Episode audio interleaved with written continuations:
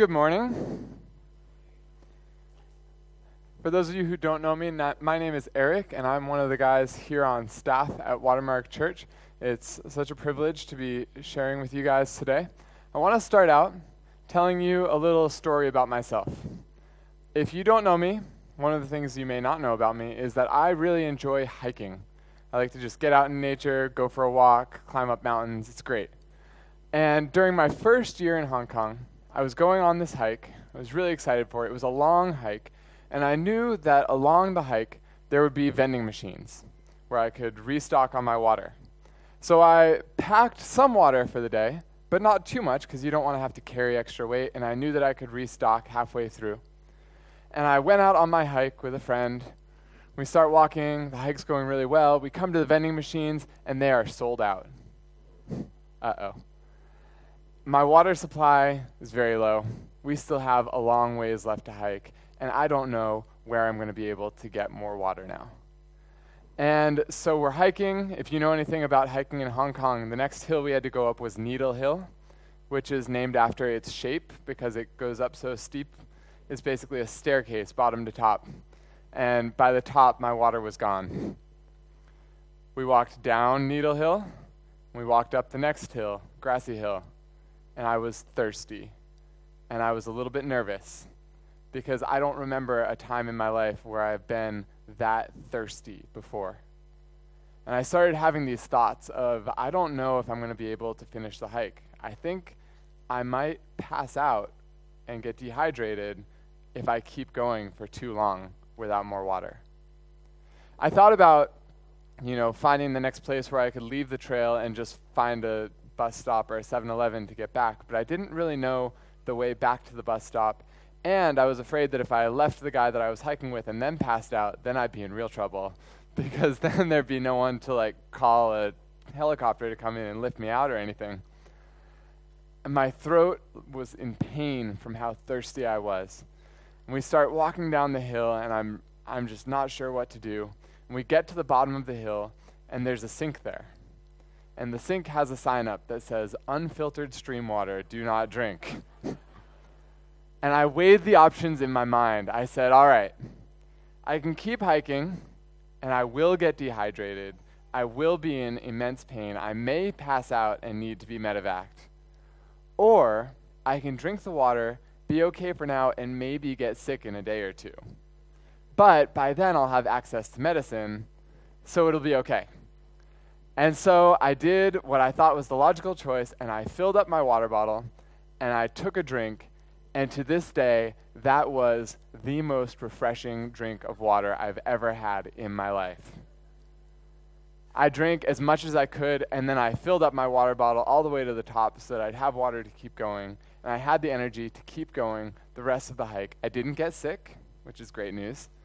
In fact, I was, I was satisfied by that water, and I was so satisfied that the next time I hiked past that point, I drank all the water in my water bottle so that I could refill my water bottle from that unfiltered stream water sink again because the water was just so satisfying to me.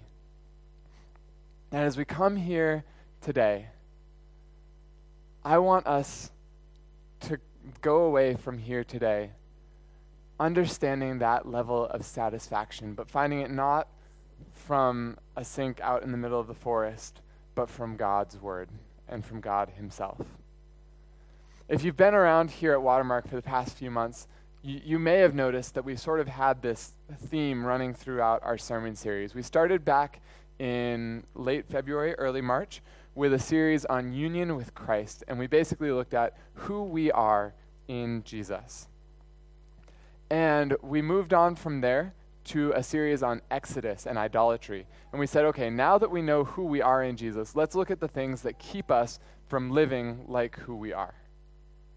So we saw who we are, we saw what keeps us from living that way. And then we just wrapped up last week a series on a life well lived. Once we see who we are, once we know the things that keep us from living that way, then how should we live? And we looked at having gracious words and gracious accounting and gracious timekeeping. And today we're going to start a new series on mission where we say, okay, we understand who we are. we see and hopefully can avoid the things that keep us from living that way. We know how we should be living, but now God wants us to go out and He wants us to invite others into this life. He wants us to go out and show others that they are invited to join us in this life with Christ. And we're starting in the book of Isaiah, chapter 55, and seeing this call to mission that God has for each and every one of us if we are his people. So in Isaiah 55 today, I want us to see three things.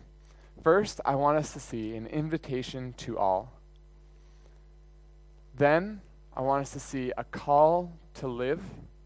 And finally, we'll look at the Messiah's call. But we're starting out with an invitation to all. It says, Come, everyone who thirsts, come to the waters, and he who has no money, come buy and eat. Come buy wine and milk without money and without price. God starts out in this passage by saying, Those who are thirsty, come to me. What does it mean to be thirsty? It means that we're longing for something. You know, sort of like me on that hiking trail. I, I knew that there was this water that would satisfy me. I just didn't know where to find it. And I think so many of us in life feel a similar way that there's something we're looking for that we hope will satisfy us, but we have no idea where to find it.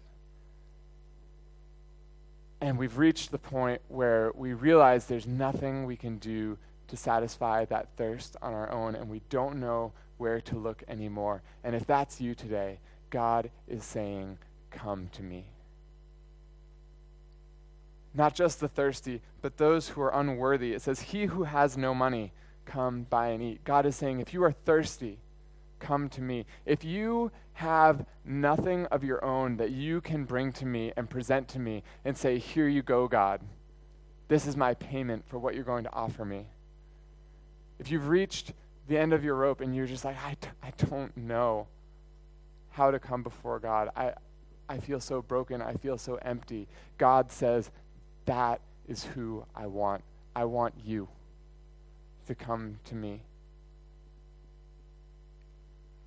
He says, It's not about you getting yourself together so that you can come. No, just come as you are, like the song we just sang. Come to me and I will satisfy you. You know, I've had so many conversations with people over the years where I talk with them about God, and they're like, well, you know, Eric, if you knew the type of person that I am, if you knew what I've done in the past, and if God knew those things, then you and God would know that there's definitely no place for me before God. God's not interested in people like me because I am so messed up. There's no way that he could accept me. And what God is saying right here is that if that is you and that's the way that you think, he wants you to come to him. He's saying, Those who are thirsty, those who have no money, those who have absolutely nothing to bring, are the ones that he wants to come to him.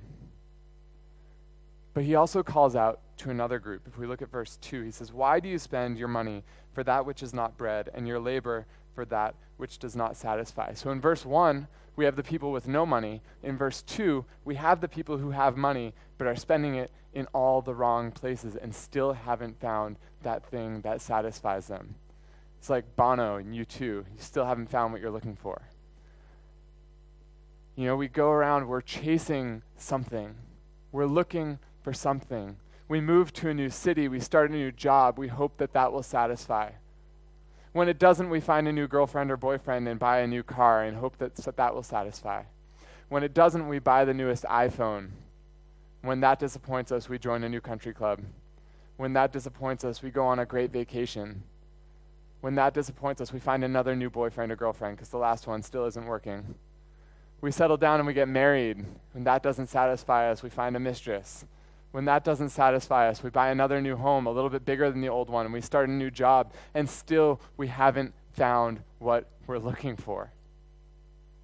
We're spending our money, spending our lives chasing these things that don't ever satisfy and can't ever satisfy. And although we've chased so long and so hard, we still haven't found what we're looking for. And God says, if that is you, I want you to come to me today. And so God gives an invitation to everyone. Those who, who have something that they feel like they can offer, and those who don't, He wants you to come. Those who are just giving up hope on finding something, and those who are still going, still hoping that one day they might find it. It doesn't matter where you are. God is calling to you today to come, to come and find your satisfaction in Him. And what is this thing that He's calling us to? The second thing we need to see is that it is a call to life. God says, Come to me. If you look at the commands in these verses, it's, it's an amazing list of commands. He says, Come, buy, eat, delight, live. Things that I think most of us enjoy doing generally. He says, Come, come to the waters. If we think about what water does, water gives life, water refreshes, water satisfies, water gives us contentment. Just like I was satisfied by the water on my hike, God wants us to be satisfied with Him. And He invites each and every one of us today to come to Him and find our satisfaction in Him. He says, Come and buy. Buy wine and milk without money and not pr- without price. If we think about what wine and milk do, they're special beverages. We'll start with milk. Milk makes you strong. Milk gives you life in a way that pretty much no other food or beverage does. Think about this if you eat nothing but meat for two months, you're going to get sick. You're going to get very sick, and you're probably going to have a hard time going to the bathroom. If you drink nothing but water for two months and don't eat anything or drink anything else, your body will start eating itself from the inside. But if you drink nothing but milk and eat nothing else for two months, you will turn from a newborn baby into a child who's two or three times the size of that newborn baby and is fairly healthy. If a newborn cow drinks nothing but milk for months on end, it grows into an adult cow. Milk is probably the only beverage or food that we can survive off of for months on end simply with that and nothing else being our diet. And God says, Come to me, I've got this milk for you. This milk that gives you life, this milk that makes you strong. I'm offering it to you today. And not just milk, but wine. Wine is a drink of excitement and celebration. Uh, I've, I was at a birthday party last night, and there was wine there. I was at an engagement party the night before, and there was wine there. Wine is a drink that we drink when we are celebrating in life. And we live in a culture that longs for and sometimes even lives for celebrations. If you don't believe me, just think about how packed LKF is most nights of the week. Think about how many different parties are happening at different restaurants around Soho and the rest of the city pretty much every night of the week. Last night I was at a birthday party at a restaurant in Causeway Bay, and in the same restaurant at the same time there were two other birthday parties going on. We love celebrating as a culture. And God, our Creator, understands that desire to celebrate, and He says, I want you to come to me, and I want to be the one who fulfills that desire in your hearts. I understand who you are, I understand how you operate. Come to me, and you will find your satisfaction. But it's a different type of celebration than so many of the celebrations that happen in Hong Kong. You know, I think a lot of times in Hong Kong, when people celebrate, the celebration is more a way of avoiding life than of celebrating it. We know that we're stressed out by work. We know that we're overwhelmed with everything that we have going on and financial woes and worries, and we think if I just go out with my friends to the bar, I have a couple drinks more than I should, then I can forget about it for a little while. And maybe it won't be as bad when I wake up in the morning. That's not the type of celebration that God is inviting us into. He's inviting us into a celebration of life, abundant, wonderful, amazing life that He provides for us. He says, Come to me, buy wine and milk without cost and without price. How can He offer us these things without any cost to ourselves? If you look back two chapters from, from this passage, you're in Isaiah 53, which is a very famous pas- passage, uh, prophecy of Jesus, who he would be, what he would do, how he would rescue and save us. And Isaiah 53 talks about how, how Jesus bears our guilt, how by his wounds we are healed. And what God wants us to see is that the way that He is able to offer us these things without cost to us is because they have come at a great cost to Jesus. He offers us these things as a gift because the price has already been paid by Jesus, which is why He is able to call to the thirsty and say, Come. And those who have no money, come. You don't need to pay. The price has been paid for you to have this satisfaction, to have this abundant life that I offer you. The price has been paid by Jesus, so you can come, you can enjoy. He then says, Why do you spend your money for that which is not bread, and your labor for that which does not satisfy? He says, You're spending your life chasing these things that will never, ever make you whole. I want you to come to me. I want you to find this life in me, but you're not. When I was a kid, my church sent a missions trip team to Haiti. And they came back and they shared this story. It was one of the most heartbreaking stories I've ever heard. They said that in the, in the nation of Haiti, the people are incredibly poor, so poor that they can't afford to go to the store and buy food like milk, vegetables, rice, meat, bread, anything. But obviously, they hunger just like us. And so, what they do to satisfy their hunger is they go out on the, in the wild somewhere and they take dirt and they filter out the dirt so that it's very, very fine. And they take the fine dirt and they mix in vegetable oil and salt. And they make these crackers. They dry them out in the sun. And so when the poor people need eat need food to eat, they go, they give a little bit of money, and they get these sand crackers, and they eat them. And that's what the people do when they're hungry, because they can't afford the real food that will satisfy them. And although it may make them feel a little less hungry temporarily, it's something that if it continues long term as a pattern, it's going to kill them from malnourishment. And God says that when we chase our spiritual satisfaction in anything other than Him, we're eating dirt cookies, hoping to be filled. But we're putting ourselves on a path that's going to kill us of spiritual malnourishment. What are these things that we chase, that we seek our, our satisfaction in, that can never fill us, that aren't bread? I mean, it's the same list we always have here things like money, things like success and power, things like sex.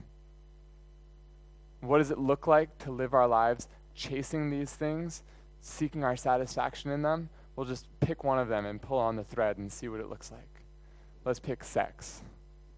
We live in a culture that tells us sex is where you find the greatest satisfaction and meaning in life. You need to be totally free to express yourself sexually any way that you want. And so many of us in the church have believed that lie and chased after it.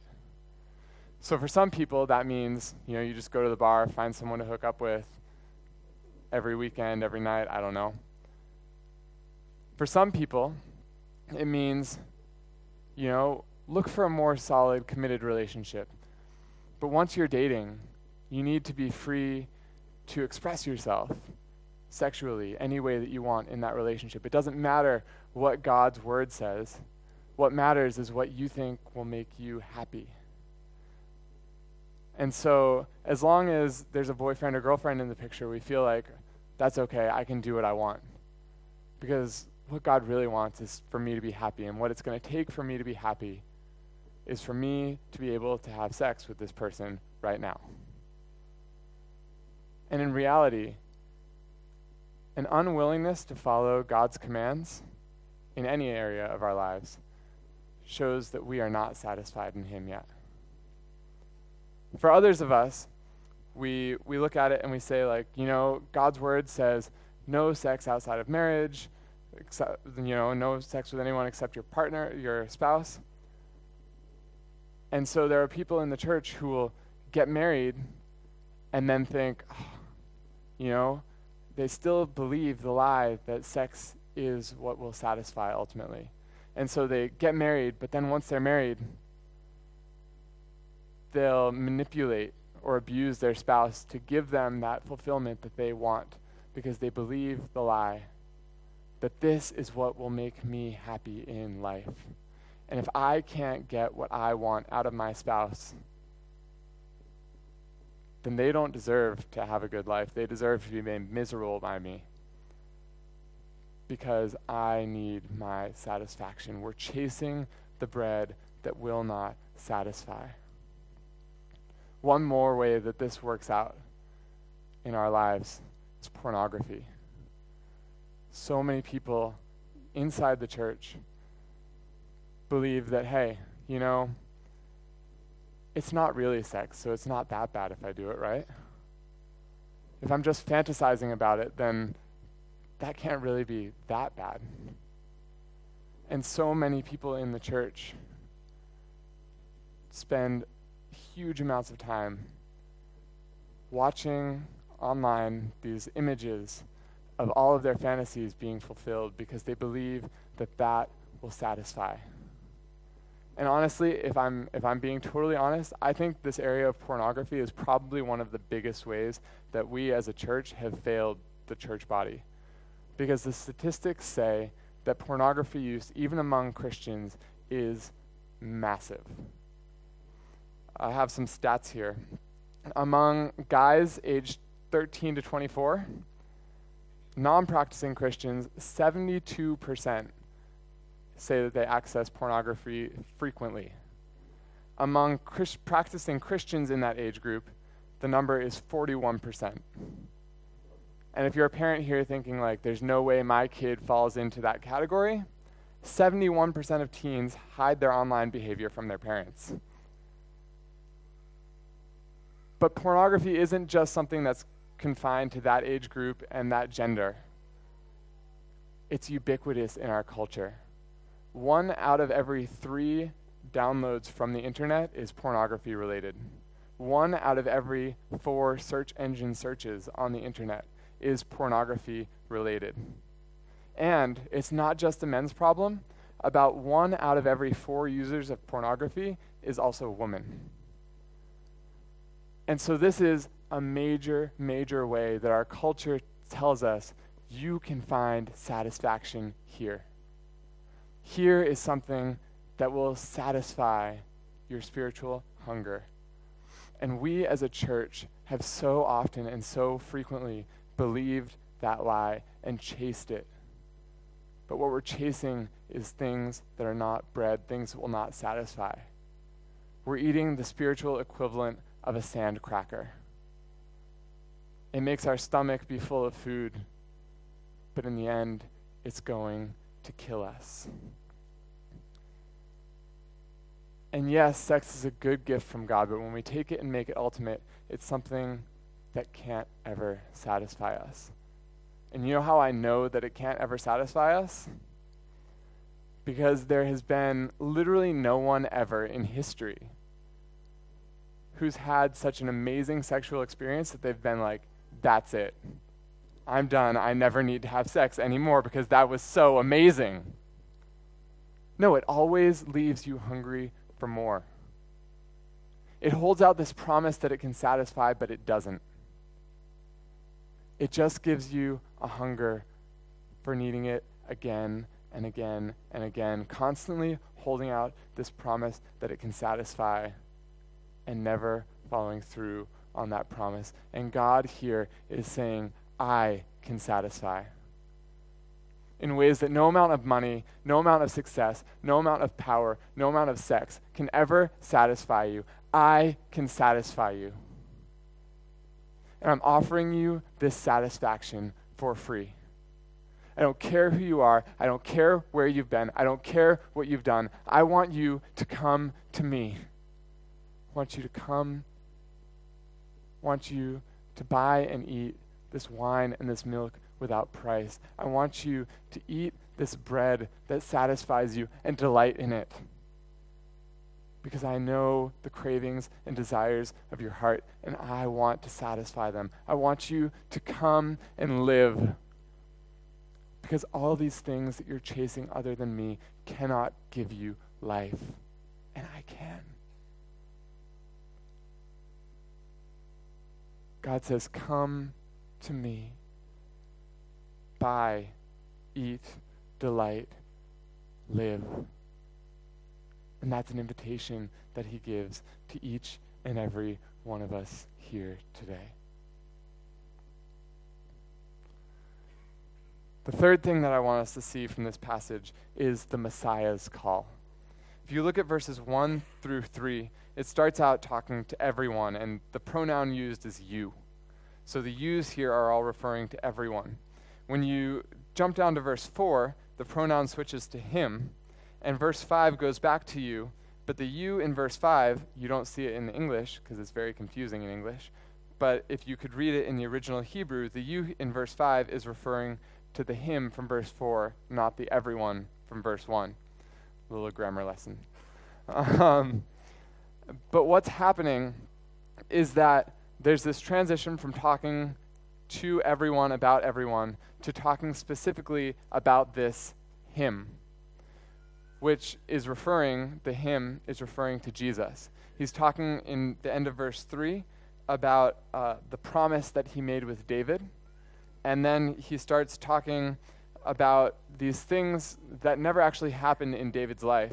And so, generally, what people think is that he's referring not specifically to David himself, but to David's descendant, Jesus, as the uh, heir of the promises that God made to David.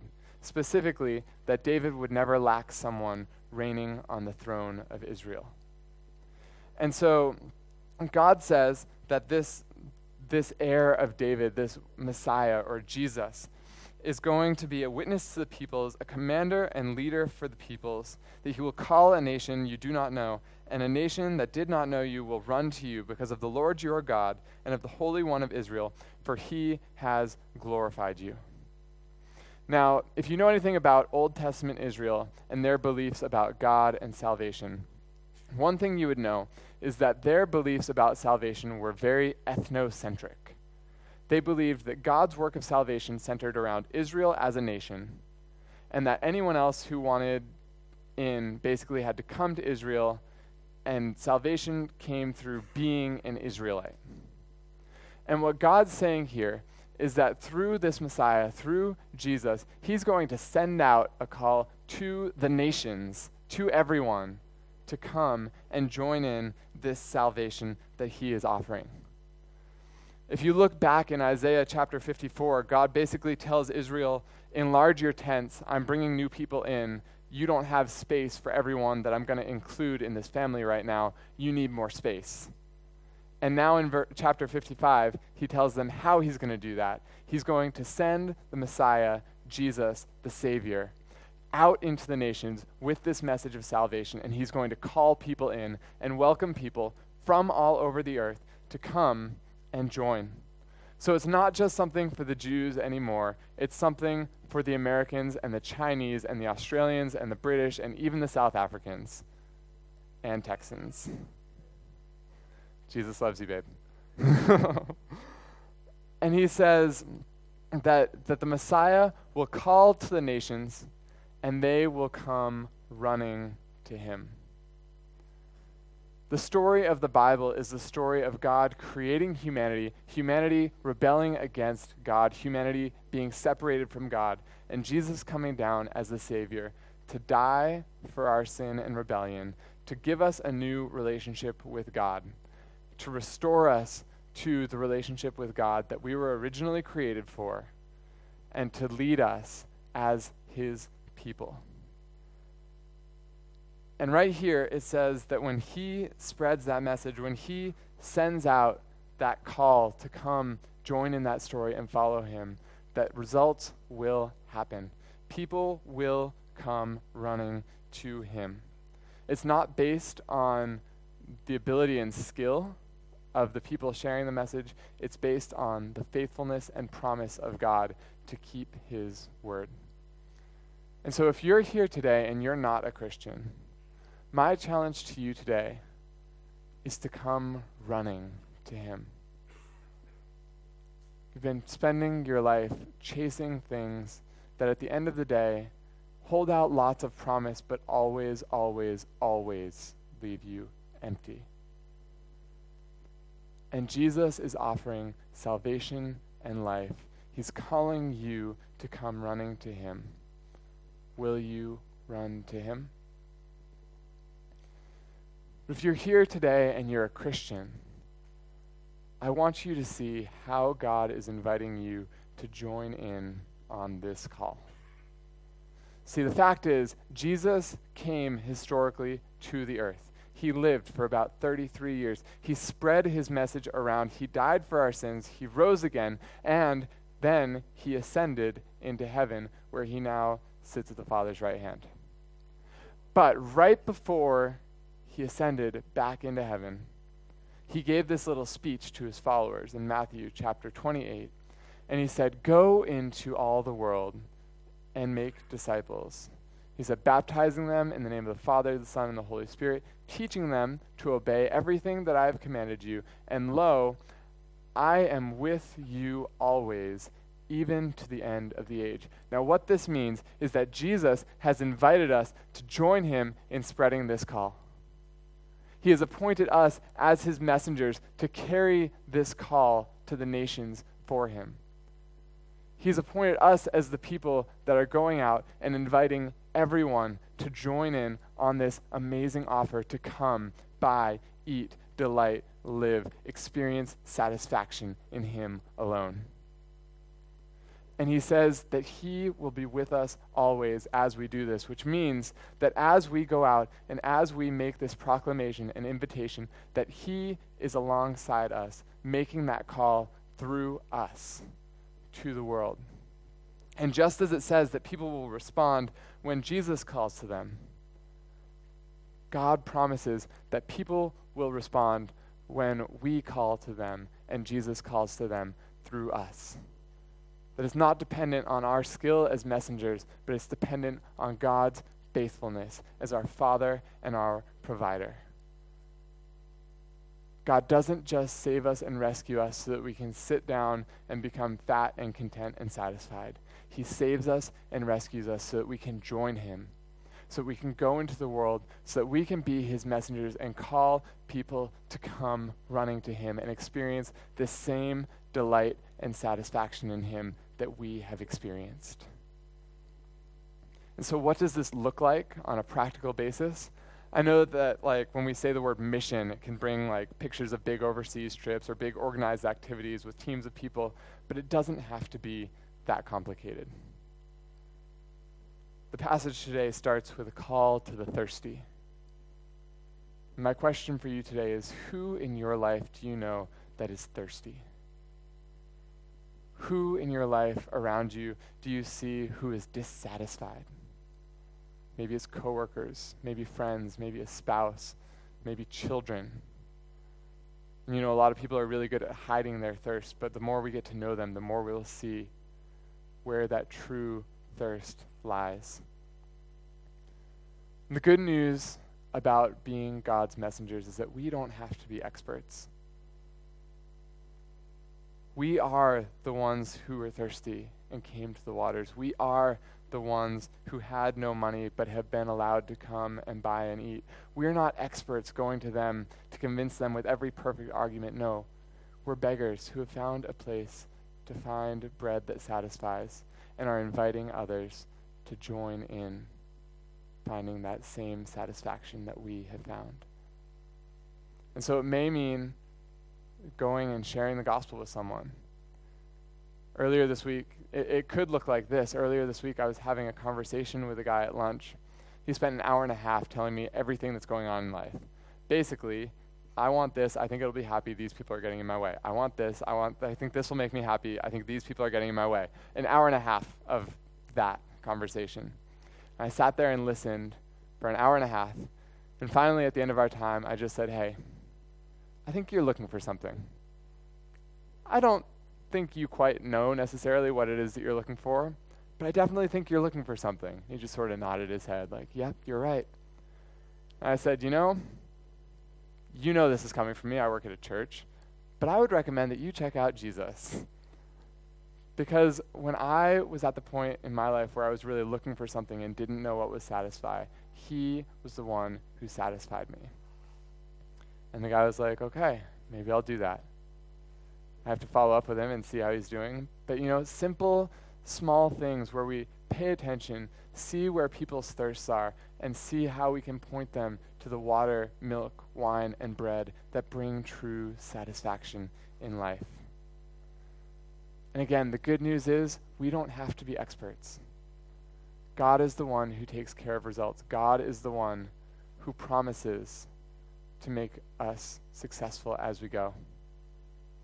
You know, going back to my story from hiking and drinking the unfiltered stream water, the next time I went out on that trail and I hiked past there, I wasn't the only one who filled up his water bottle at that sink. No, I, I shared my story from the previous hike with the other hikers that were with me and told them how amazing and satisfying this unfiltered stream water was.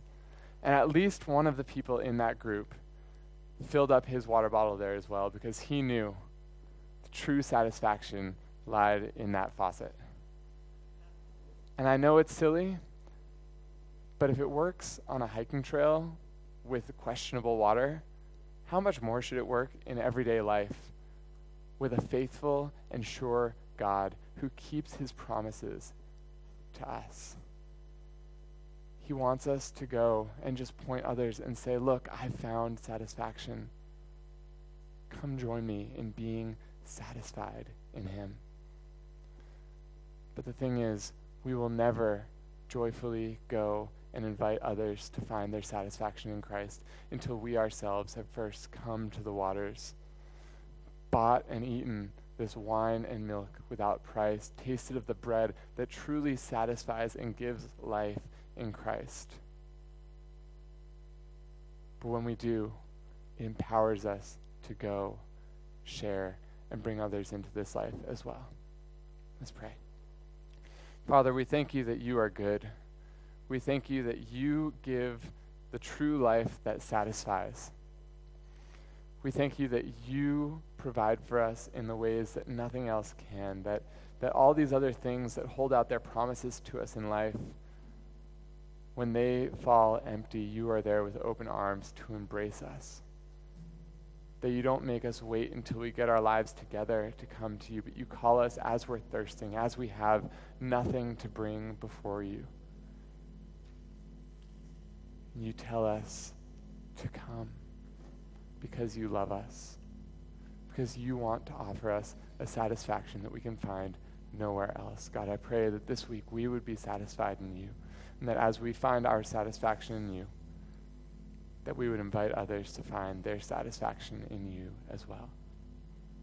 God, we love you. In Jesus' name, amen.